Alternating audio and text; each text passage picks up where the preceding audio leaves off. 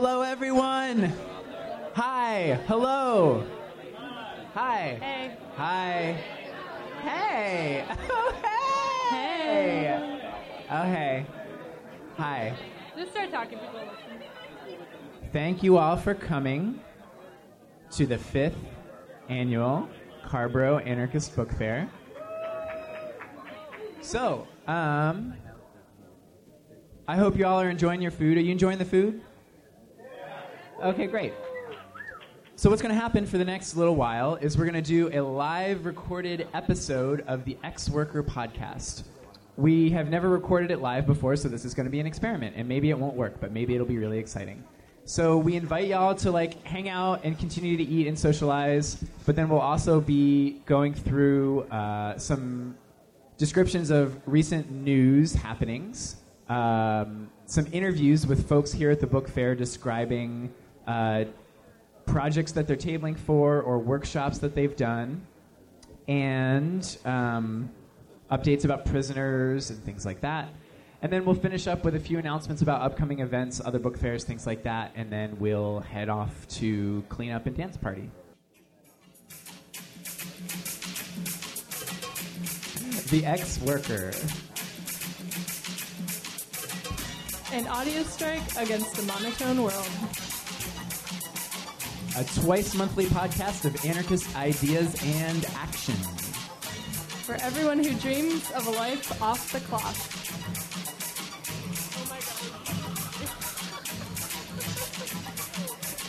Hello and welcome to episode number 31 of The Ex Worker. Hello, Chapel Hill, North Carolina. My name is Alanis. And I'm Clara, and we'll be your hosts this evening.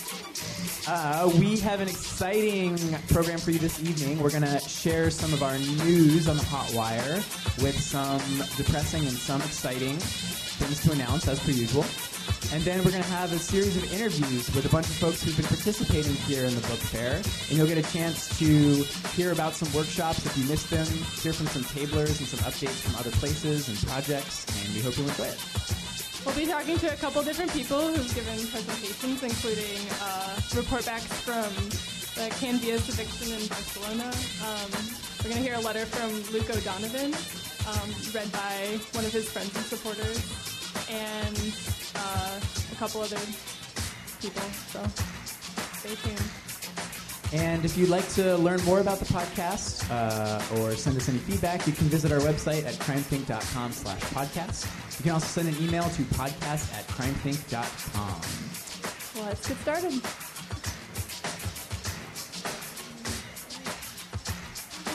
All right. So uh, now it's time for the Hot Wire, which is our updates from riots, rebellions, and resistance around the world. Clara, what's in the news? Carlos, Amelie, and Fallon, the three anarchists in prison in Mexico on charges of arson against a Nissan dealership, have been convicted and sentenced to prison terms. Seven and a half years on federal charges and two and a half years plus payment of damages on local charges. Some good news to share. The conviction of the Angola 3 prisoner Albert Woodfox has been overturned by an appeals court. This is terrific news, but Albert, who has spent the last 42 years in solitary confinement in Louisiana, has not yet been released. Stay tuned for updates and info on how to support him at angola3news.blogspot.com. And also, I just found out in another exciting prisoner release news to announce, just as of yesterday, Brian Jacob Church of the NATO 3 has been released from prison. So, congratulations, Jacob. And uh, we'll be hearing some more later this evening about strategies for supporting folks after they've gotten out of prison. So, stay tuned for that. Don Blankenship, former CEO for the giant coal company Massey Energy and all around scumbag, has been indicted on charges of security fraud and violating mine safety standards for his role in a 2010 disaster in which 29 workers were killed in West Virginia. In theory, he could spend up to 31 years in prison. We're skeptical. And he's not being charged for making millions from mountaintop removal coal mining, the practice of blowing up entire mountains to get coal from within them, in which his former company specialized, and the incalculable human and ecological devastation this causes. nor with the horrific consequences for air and water quality and global climate change that dependence on coal energy produces.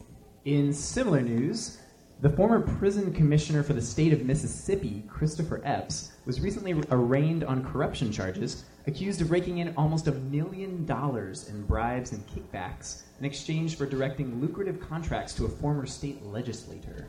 While Epps got payments towards his condo on the beach and multiple Mercedes Benz cars, the companies tied to the crooked politician he worked with got to run a notoriously brutal and corrupt private prison, oversee commissary services that offer necessities to prisoners at hideously exploitative prices, and determine Medicaid eligibility for people in prison. In other words, while thousands of prisoners rotted in miserable conditions without health care, their suffering was literally funding these rich men's cars and condos dollar by dollar. It would be poetic justice on a certain level if these scumbags ended up rotting in the same facilities they used to run, surrounded by the same prisoners whose exploitation is used to fund their luxurious lifestyles. But the problem isn't the laws they broke, it's the system that says it's perfectly legal to profit off stuffing thousands of humans into cages, so long as you follow the state's rules and free market to determine who profits and how much. Speaking of prisons, do y'all remember back in 2010 when a court ruled that the California state prison system had to release thousands of inmates because the overcrowding and inhumane conditions uh, were so unconstitutional? Well, the state's lawyers have been fighting tooth and nail to uh, against any plan to reduce the prison population, as you might expect. But now they have sunk to a new low. Lawyers from the state attorney general's office challenged a court ruling forcing them to expand an early parole program on the grounds that releasing more prisoners would reduce the pool of cheap labor available to the state. That's right. Prison slavery is now being cited not as a problem, but as a reason in favor of mass incarceration legally, because otherwise the government would have to pay firefighters and other workers for the work that thousands of prisoners are doing now for less than $2 a day. The U.S. House of Representatives passed the bill authorizing the Keystone XL oil pipeline. Womp womp. The Rosebud Sioux tribe, whose tribal lands are in South Dakota, declared the government vote an act of war and vowed to close their borders to the pipeline. The bill failed to pass the Senate, though this hollow victory, as Rising Tide called it, will likely be overturned in January when the new Congress gets to town. One member of the Hambacher forest occupation remains in jail after an eviction on October 30th, in which numerous occupiers were violently attacked and arrested by police and corporate security guards. The good citizens of Denton, Texas passed a resolution banning fracking within their town, despite nearly 700,000 spent by fracking companies intended to discourage them. As Mayor Chris Watts stated, the democratic process is alive and well in Denton. In response, the chair of the state bureaucracy that regulates gas and oil drilling said that she didn't give a shit what the good citizens of Denton think, and that she would go ahead and give the fracking companies permits to operate regardless, because only she and her state government cronies and not the people who live on that land and face the consequences of fracking, have the right to decide. Democracy is indeed alive and well. This is why we fucking need anarchy. in uh, animal liberation news, 11 vehicles were torched at a foie gras company in Gourdon, France, while in the Spanish village of Villafuela, around a thousand partridges destined for hunting by the rich were freed by the Animal Liberation Front. The Russian government is considering plans to begin using reindeer mounted police to patrol indigenous communities living in the frozen tundra regions of the far north. Why is this news?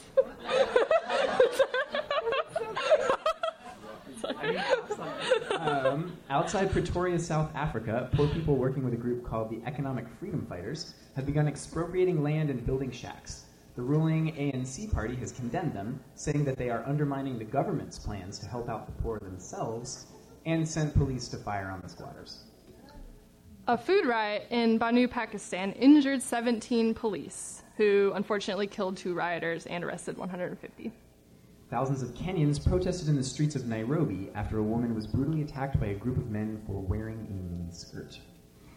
University students have been rioting all over the place in Lusaka, Zambia, in Bogota, Colombia, in Ankara, Turkey, and in Makassar, Indonesia, where a deputy police chief was shot with an arrow.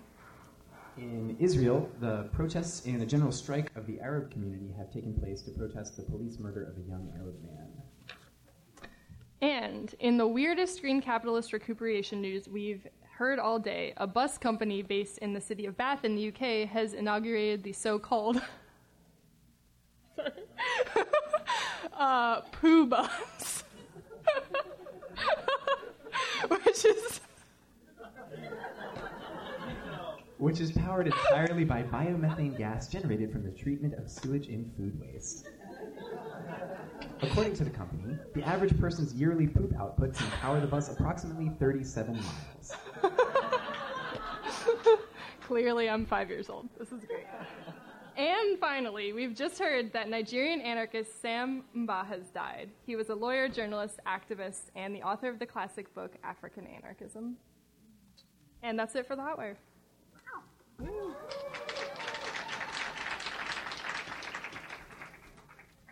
So, I remember hearing from a friend who went to an anarchist book fair in Peru earlier this year say that one of the things that was really touching about the book fair there was the opportunity that folks made for all the different tablers and projects to stand up at some point during the day and give a brief description of why they were there and what their project was so that it could sort of weave together a sense of cohesion between all the different projects that were happening.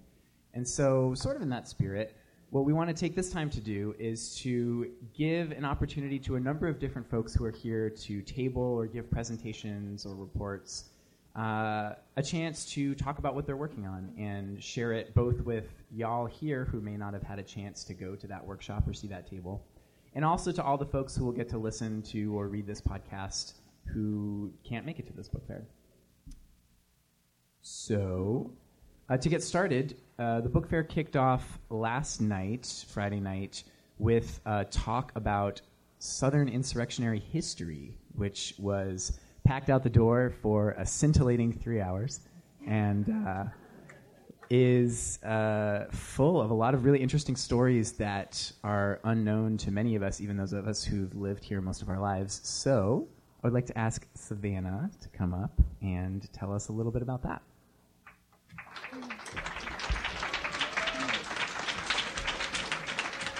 This one's only going to be about an hour and a half, so you guys want to continue the nap that you started last night. Here's the time to do it. So, uh, we started last night, like I said, with this discussion of hundreds of years of Southern insurrectionary history, which was totally fascinating and really reframed a lot of what I thought I knew about the history of the South or the composition of different struggles in the South. So I'm wondering if you can talk a little bit about the broader project that y'all have been working on that uh, your presentation was a part of. Yeah. Um, so this kind of started loosely a couple years ago, I guess three years ago now, um, with just some friends kind of figuring out who else was interested in history in our area and wanted to um, kind of expand on an ongoing zine project that I had already started with Peace Corps that some of y'all have probably seen. Um, and so what started is just like some research and some talking back and forth about, um, oh, I heard about you know this rebellion and this time period. Like, I found this cool book. Um, do y'all want to like write and talk more about this? Kind of turned incidentally into a book project, um, and which is set to be released in the spring um, by AK Press. It's called Dixie Be Damned: 300 Years of Insurrection in the American South. Um, and I mean, basically, it's a kind of covers from colonization to mass incarceration um, in different areas of the southeast, um, looking at kind of spontaneous and autonomous rebellions against different forms of domination based on the time period that it's addressing.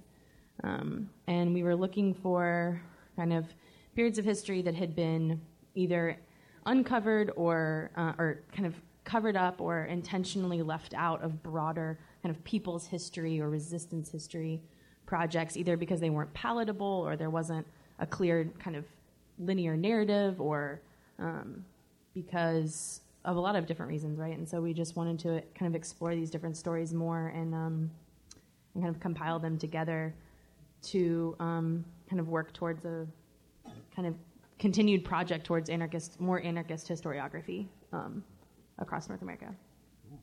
Thanks. So I'm curious if you can talk a little bit about the regional focus. You know, mm-hmm. here at, at the book fair, we have folks from all over, but largely folks from you know Atlanta, New Orleans, all parts of North Carolina and Virginia, and And I wonder what, uh, what led you to want to focus on this region specifically and what you think, how you think anarchist struggles in this region can benefit from a deeper understanding of the Yeah. history of this region. Um, well, in a really basic way, it's because I was born and raised in the South, and so we're the co-author of this book. And um, you know, a lot of these things that a lot of the kind of the topics in, in the book are stories that I grew up around. You know, just kind of being glimpsed at, um, whether it was you know allusions to um, huge mass kind of desertion within the Civil War of Civil War soldiers and family members I have that are connected to that, or um, you know tales of kind of banditry that um, that existed in different towns you grew up in, um, and so some of it just came through trying to figure out what of these um, stories that have been passed down are, are kind of just myths or you know old gossip and what is um, part of a larger you know history of um, of revolt. And so some of it was that. And I guess it's because like I'm an anarchist we're anarchists here. We're not in Italy in the 19th century. We're not in Oakland in 2009 like we're here in North Carolina right now. And so um, I f- found that a lot of my comrades constantly their only um, frame for anarchist history or just even radical history is in huge cities across the country or in Europe, um, and doesn't often kind of think about how um, past histories of revolt where they're from could potentially inform what we're doing now. And I think it's a lot larger question of how, how that applies. But for me, I mean, a lot of it is just basically inspiration. It's just like some people get their inspiration from a lot of different places, and for me, I get it from learning about struggles that happened right here where I am a long time ago. Can you speak a little bit about your historiographical approach, meaning sort of how you conceive of the project of telling history and how kind of kind of like what an anarchist spe- perspective specifically can do to inform uh, how you tell history in contrast to either the sources that you were accessing or the other kinds of narratives about Southern history that you've encountered? Yeah. Well, it's really hard because um, I don't really believe in linear time. I like wrote a book. we wrote a book um, chronologically because it's really hard actually to do a project like ours that's not chronological. Um, and um, yeah, so for us, it was just that um, it none of this is really over. You know, um, we're still in the same shitstorm that happened, you know, 500 years ago when colonization began here. And so um, it doesn't really seem like when you look at the dates, it, you can abstract it and make it seem really far away. But, you know, when you're in the streets, when someone's been killed by the cops and you see how shit plays out there, you realize that, like, not a lot has changed. so um, I guess that is how it's relevant to me. Thank you so much, Yeah. Diana, and good luck.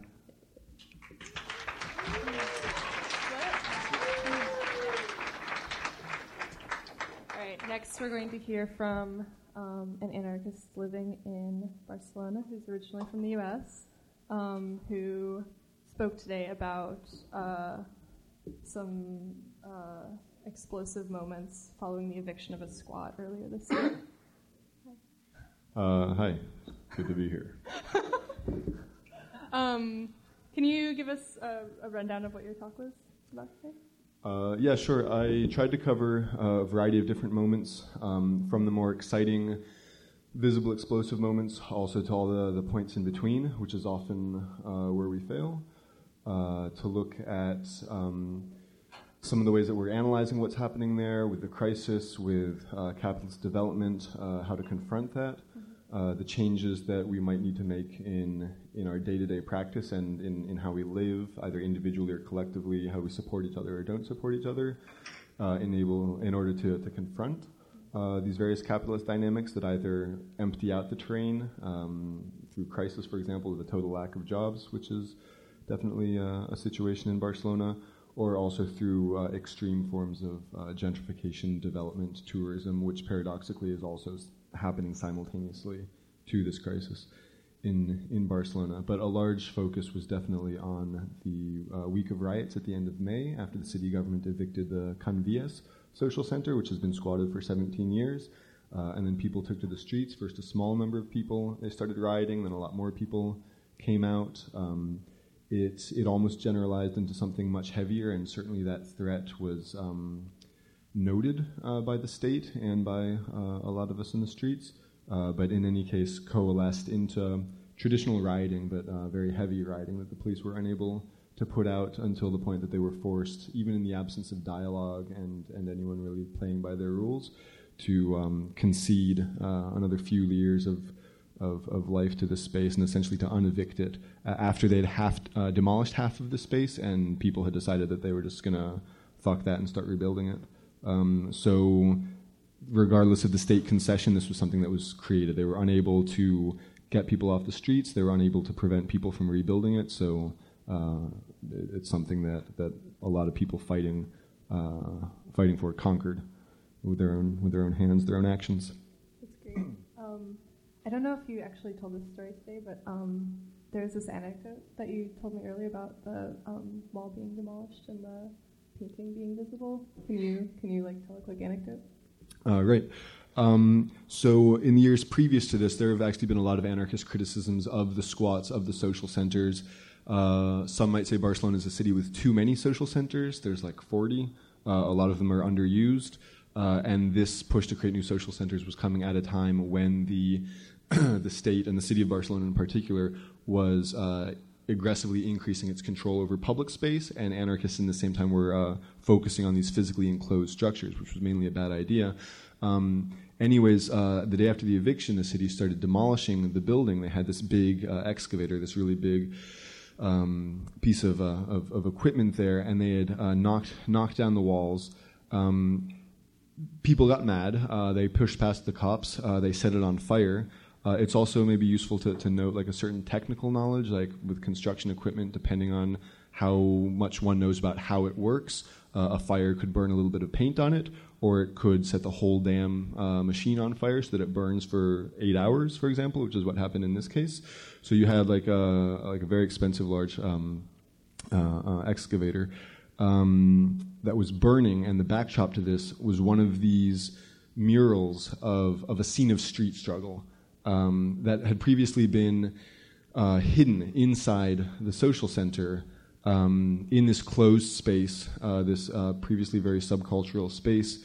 Uh, and it was also a mural that that maybe in certain moments had been untrue because there were like a number of years when uh, the struggle in Barcelona was was very pacified and they didn't do much more than paint murals of, of people fighting in the streets. But now all of a sudden, uh, you have thousands of neighbors able to, to walk by and see this big fucking bulldozer uh, on fire all night long, with the backdrop being this beautiful mural of people running in the streets and throwing rocks and Molotov cocktails, which is actually what was happening in the streets uh, right outside of that. So this was sort of uh, opened up and, and uh, gifted gifted to the world and to all the passersby. Great, thank you so much. Thank you.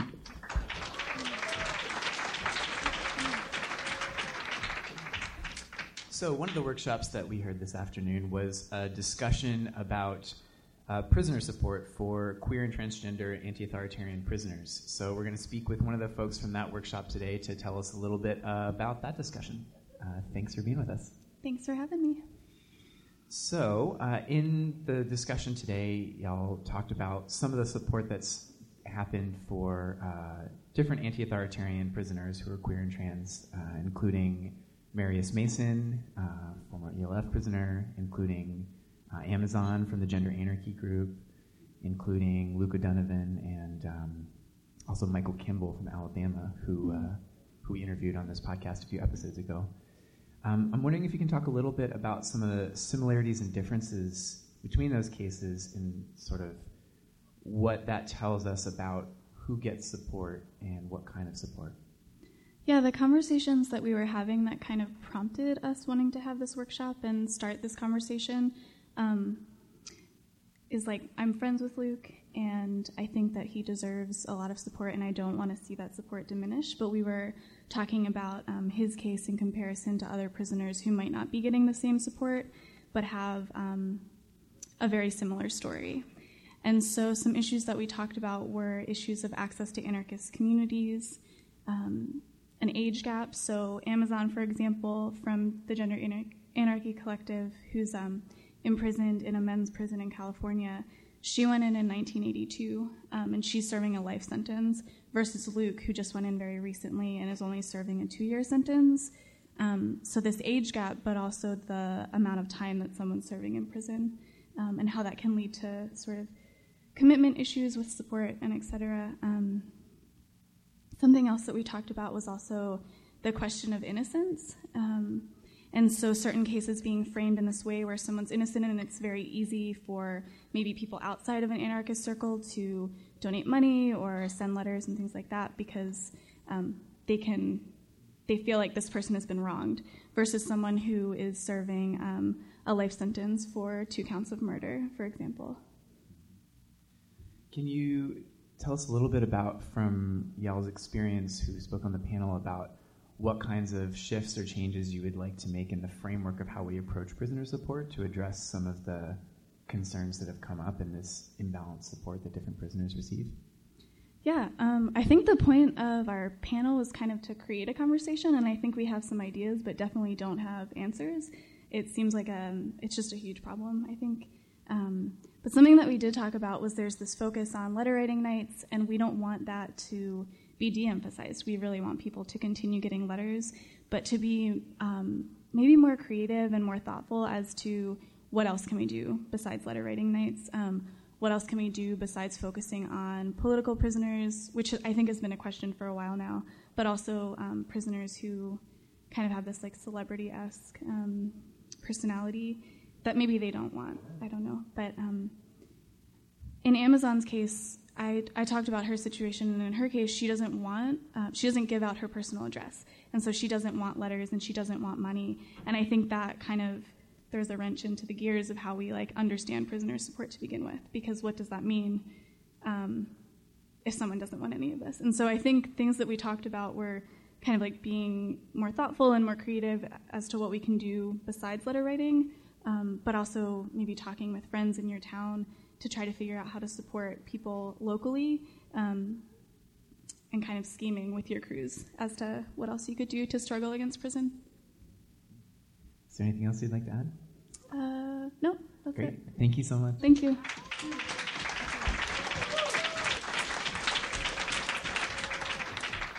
Um, one of the people who's just mentioned was uh, Luke O'Donovan, who is a young anarchist from Atlanta who's currently serving two years um, with eight years of rural exile to follow um, after an incident in which um, he was attacked and um, other people who were attacking him were also injured in the process. Um, and so um, one of his friends and supporters is going to read a letter from him. Yeah, I'm also going to give a quick update on how he's doing. Um, He's in pretty high spirits. He got a job in the kitchen. He's got a pretty good regimen of, of reading, working out, and writing people back. And he's able to receive visitors, and he's getting a ton of letters, and he's he's uh, doing well on the inside. And he's been inside for over three months now. Okay. And so this is a letter from Luke to be read at the book fair. Comrades, I will try to be brief. Those of you who know me know I have a tendency to blather on, and though there would be a certain poetic humor in my imprisoning you all here for the duration of a lengthy speech, I will save such an. I forgot to put in the uh, pause for laughter bit there. I, I will save such annoyances for when I can be present and can counterbalance them in person. I'll try to keep to what seems important. I must begin by acknowledging the astounding show of support I've been receiving from close friends and absolute strangers alike. Although many across the country have provided me with invaluable support, I will single out for a moment what has come from the Triangle. Though I can hardly say I'm surprised at it, as many of my closest friends and most respected comrades call this place home, what I've received in support from you has been incredibly inspiring. From dance parties to brunches, there's been no small sum of money sent my way, but the value I place on these actions far outweighs even that. My thanks could never be quantified. From floods of letters to news reports, I've received a plethora of smile coaxing material, and too many books for me to receive. I'd ask not to be sent any more books for some time. Even letters, an essential form of support, are getting to be too many to answer. One of the major functions of prisons is the inscription of a certain discipline upon bodies contained within them. It is by rendering prisoners in their weakest state, that of the isolated individual, that prison is able to achieve this. Letters cut through that isolation, allowing prisoners to hold on to convictions that are necessary for any opposition to the social order, convictions that would otherwise be lost to rehabilitation. It's for this reason I'd like to encourage you all to continue to write prisoners, even if I personally might be too busy to respond.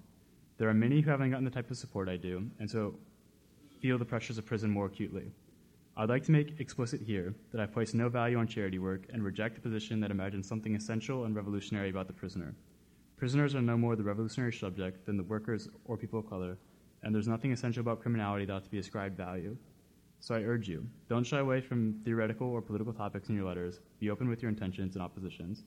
These are the type of discussions that can turn a correspondence from an act of charity to an act of war and change we in prison correspondents from victims to combatants. I've alluded to a war above, a war many of you have acknowledged is going on and within which many of you have decided to become partisans. I am an anarchist and a communist, and a part of what that means is that I've committed myself to living and creating a form of life which is made impossible by the current social order. My entire life, like many of yours, will be in conflict with that order, which will no doubt lead me back to the situation I'm in now. For this reason, the truest form of support for me, the only form of solidarity with me, is any act in conflict with this order, an act that contributes to the strategy of the destruction of prisons and to the abolition of imprisonment. As long as a single prison stands, there will be those who want me in it. Don't let my mention of strategy be, be lost in passing. Don't let it be ignored. I realize among anarchists there is a certain reluctance to think on the level of strategy. We must abandon the aesthetic romanticization of misery and rebellion. Don't let it be said, however, that I argue for a cold and rational strategy which has numbed me. Beauty, poesy, and sincerity are among the things I love most, but my love for them is a mourning love. The beauty of, the beauty of misery has been lost. Beckett wrote the eulogy of misery, and no medium has expressed it since. It is not that misery and beauty have gone from this world, but that we have. There are no poets these days because poesy has been caged. There are no poets. They have become strategists. They are all off at war for the sake of poesy itself. This war is at stake in every action we take. Each action confirms one ethic or another, and it is only by elaborating our own that we might be anything but liberal subjects, that we might choose our own side. So let us realize that the enemy with which we contend does not stand as a subject facing us, but exists as an environment hostile to us.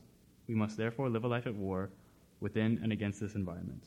For the proliferation of worlds, for the fairies, for the desert to bloom, build the commune, build the party, caged but never tamed, Luke O'Donovan.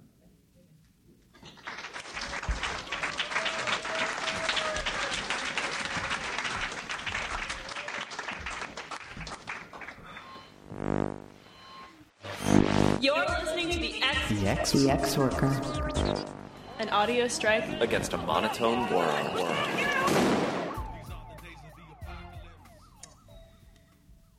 next, we'd like to hear from a couple of folks from the New York City Anarchist Black Cross who have actually made appearances on the podcast before, but are back in the saddle again. Uh, Andrew and Jerry, thank y'all so much for being here.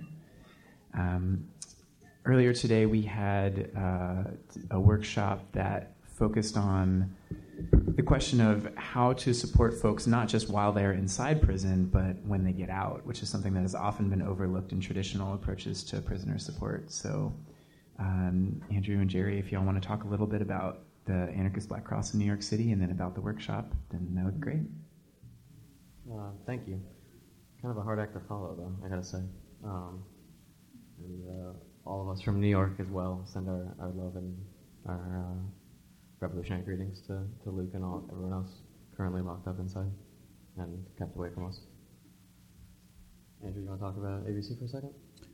Sure. The um, the impetus for the workshop came out of a uh, strategic discussion that was facilitated at the Anarchist Black Cross conference a couple of months ago, and um, it came about as a result of thinking of folks who are coming out and um, everything that goes into providing support for them. And it was with the news of Sundiata Acoli facing um, the prospects of getting out, and some other folks who have been in for decades getting out, and then comrades who are much closer to us, um, folks like the Tinley Park Five, who are also coming out, and seeing that across these these decades of imprisonment, folks who may not have been expecting to ever see the other side of the bars are, are coming out, and folks who going in knew approximately how long they would be in were coming out, and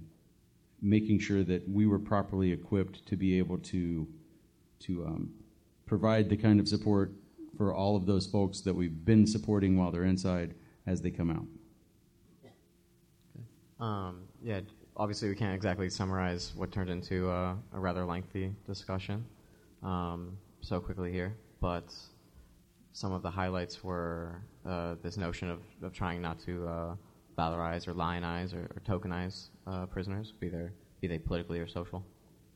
Um, and also uh, this project that we've been working on trying to build a guide to post-release support, um, which we highly encourage uh, folks to get in touch with us um, or their local ABCs about. Great. Is there anything else that y'all want to add? Um, fuck the police. For I would have to concur with that. Fuck the police. Yeah. Why? Thank you. Thank you, sir. Well done. Yeah. Well, thank All y'all. right, that's it. Thank you.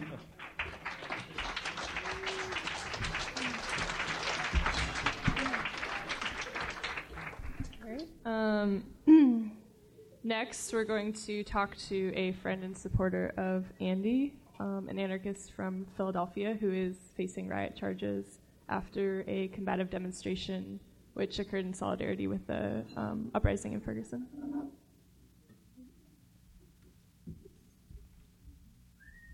Just want to give us a little update about um, what happened and uh, where folks can get more information or what they can do to help. For sure. Um, on August 23rd, there was a demonstration in Philadelphia in solidarity with folks throwing down in Ferguson.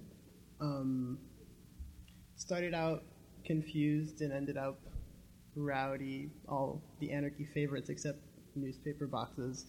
Um, a lot of lavender paint ended up on some police cars, which made them look, I thought, a lot cuter, but the cops were really upset about it and grabbed two people, um, one of whom is Andy, and threw like a big restitution charge because it costs way too much money to clean a cop car, and brought Andy to the hospital, and then denied them treatment, and then slapped them with the hospital bill as well, um, and also court fees because judges got to get paid, right? Wrong. Um, anyways, we're, we've just been raising money. If you want to get a fly T-shirt or just throw money without getting a fly T-shirt, you should check out youcaring.com slash medical dash fundraiser slash help dash Andy dash raise dash legal dash funds dash slash two five three two three two. We'll have that link on our website, crimethinc.com slash podcast. It'll be in today's episode notes. Thanks so much.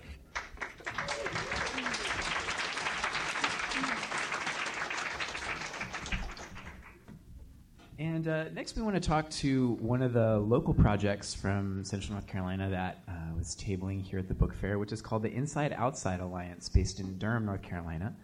And so we're going to speak to Patricia to hear a little bit about that group and what brought y'all here today. Hi. Hi, thanks for coming. Thank you. Um, I was here tabling today uh, on behalf of the Inside Outside Alliance, which is an organization based in Durham, uh, which supports the struggles of people inside the Durham County Jail. So we do a few things to do to work towards that goal, including making a newsletter where people inside, when they have something they want to share with the outside and amongst themselves, they can they correspond with us, uh, obviously via letter because that's their what's available to them. Um, and we compile their messages in a newsletter that we send back in and that we circulate around us. And we also do outreach uh, at the prison, co- providing support for people who are there visiting family and friends, and translating for people uh, who aren't Anglophone uh, in order to understand the very, very complex visitation policy at the Durham County Jail. Um, and we do letter writing days also. How can folks get involved or support the work that y'all are doing? We have a website, which is amplifyvoices.com, and uh, we have information about our organization and also quite a few messages from people inside about their experiences at the Durham County Jail. Yeah, and can you share some of the things that you've been hearing from folks inside, either about Yeah. the kinds of support that they would like to receive or the kinds of conditions they're facing? Uh, a current concern that's, uh, that a lot of people have been voicing is that in the Durham County Jail,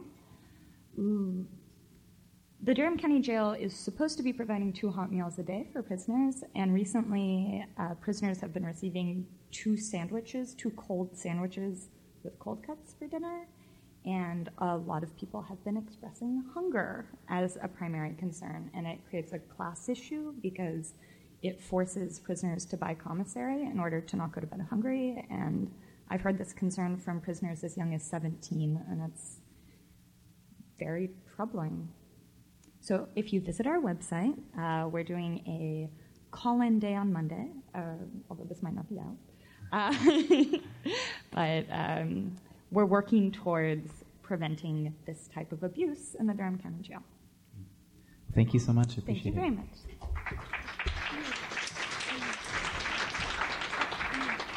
And last but not least, we're going to hear from another local project. Uh, we're going to talk to someone from the group UNControllables, which is a student group here at UNC Chapel Hill. Two people, sorry.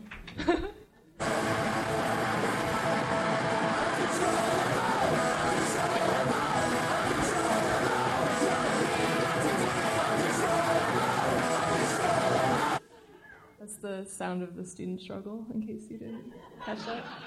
Um, great. Can you guys um, introduce yourselves in whatever way you want and talk about what brought you to the book fair? So uh, we are the UNControllables with the capital UNC. We are the uh, local campus student anarchist group. Um, mostly, what we do on campus is organize and host events uh, or oriented around anarchism and that sort of fun stuff. Sometimes we do fun things too. And um, why am I at the book fair? Uh, how could I not be? Yeah, that sounds pretty accurate. Um, so, just to kind of expand on what we do, um, a lot of the events are just bringing in speakers that have uh, unique standpoints on anarchism and issues related to anarchism that we may not ne- necessarily have without them being here. Um, we also do a, a radical rush week every year, just you know, as sort of a mockery of traditional rush weeks, and uh, sort of just a way to get new students oriented on uh, how the uh, the left side of the political spectrum works at the university.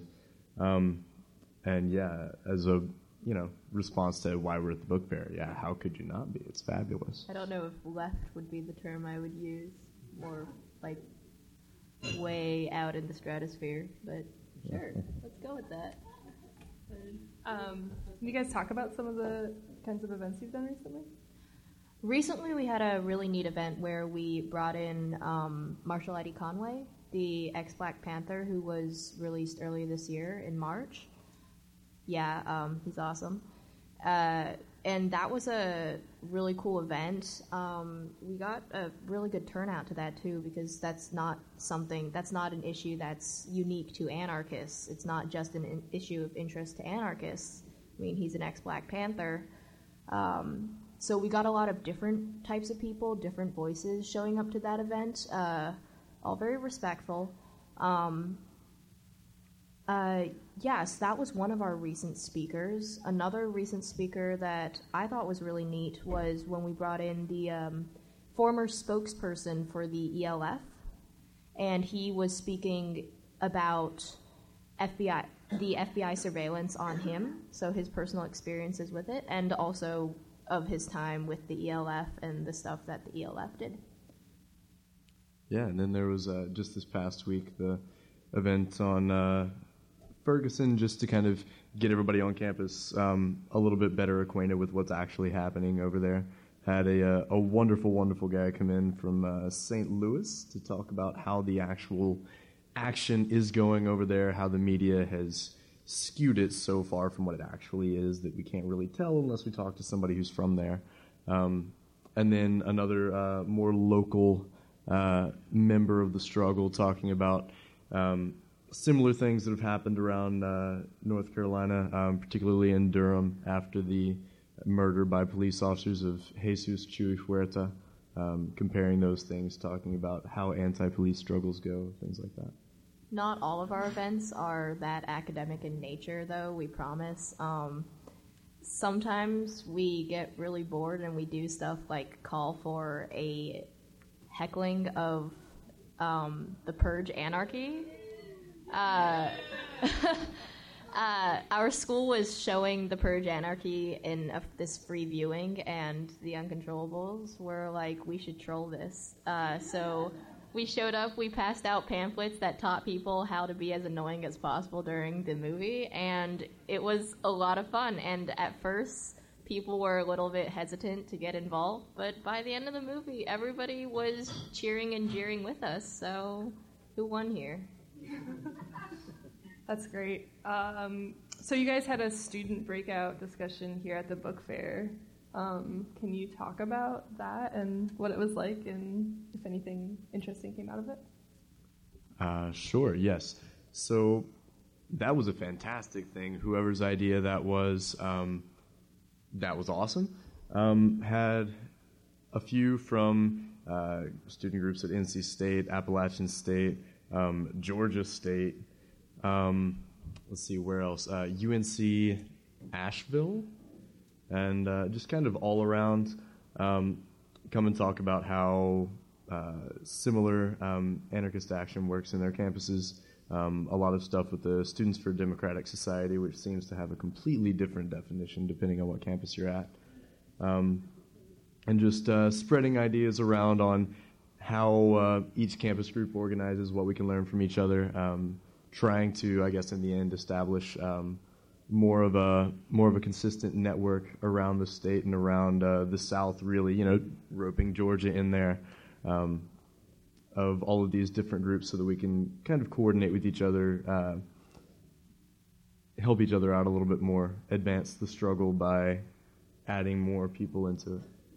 We found out at the talk that uh, most of these groups were all working with completely different levels of membership, of funding, of resources, and of demographics. So um, we discussed the differences that that brought, because um, there are a lot, and you know the status of every student organization at different schools is different, and then a lot of these groups are not student organizations, official ones. I mean.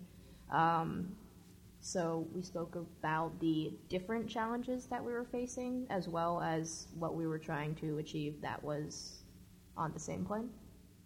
Great. Thanks so much for talking with us. Thank you. Yeah, thank y'all.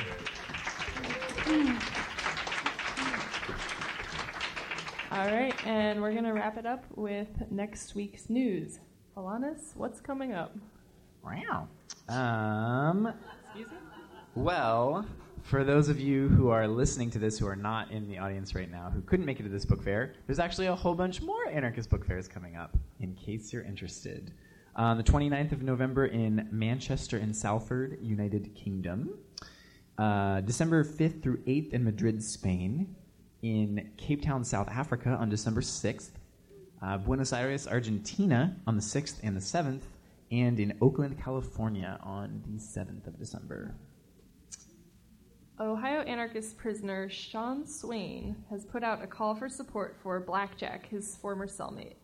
Back in episode 10, we read Sean's essay, Days of Tear Gas, Blood, and Vomit. Has anyone read this? Yeah, it's fucking awesome. Um, and it's, uh, if you haven't, it's his uh, inspiring account of fighting off a goon squad of heavily armed, uh, they called Extraction Squad, um, and he was armed with a tube of toothpaste, a broken broomstick, and some styrofoam cups. Um, Blackjack was his co conspirator in that rebellion, which is more than enough to merit our admiration. He's been in solitary for over a year, targeted for being an anarchist, and because a rap verse he wrote appeared in materials by the 12 Monkeys crew of prison rebels. For his address and some more info on him, check out seanswain.org or follow the link on our website. And last but not least, we want to share, as we often do at the end of our episodes, some prisoners who have birthdays coming up in case you want to write them. Though, of course, bear in mind the things that we've heard earlier about the importance of stepping up prisoner solidarity beyond simply letter writing. But that said, uh, on December the 5th is uh, Tsutomu Shirosaki, who is a former underground armed revolutionary from Japan who's serving a 30 year sentence in a U.S. prison. On December 12th, uh, Zolo Azania, a former Black Panther framed for the killing of an Indiana cop. And on December 15th, uh, Fred Muhammad Burton, another black radical framed for the killing of a cop in Philadelphia. And that's it for this episode of The Ex Worker. Thanks to everyone who talked with us tonight.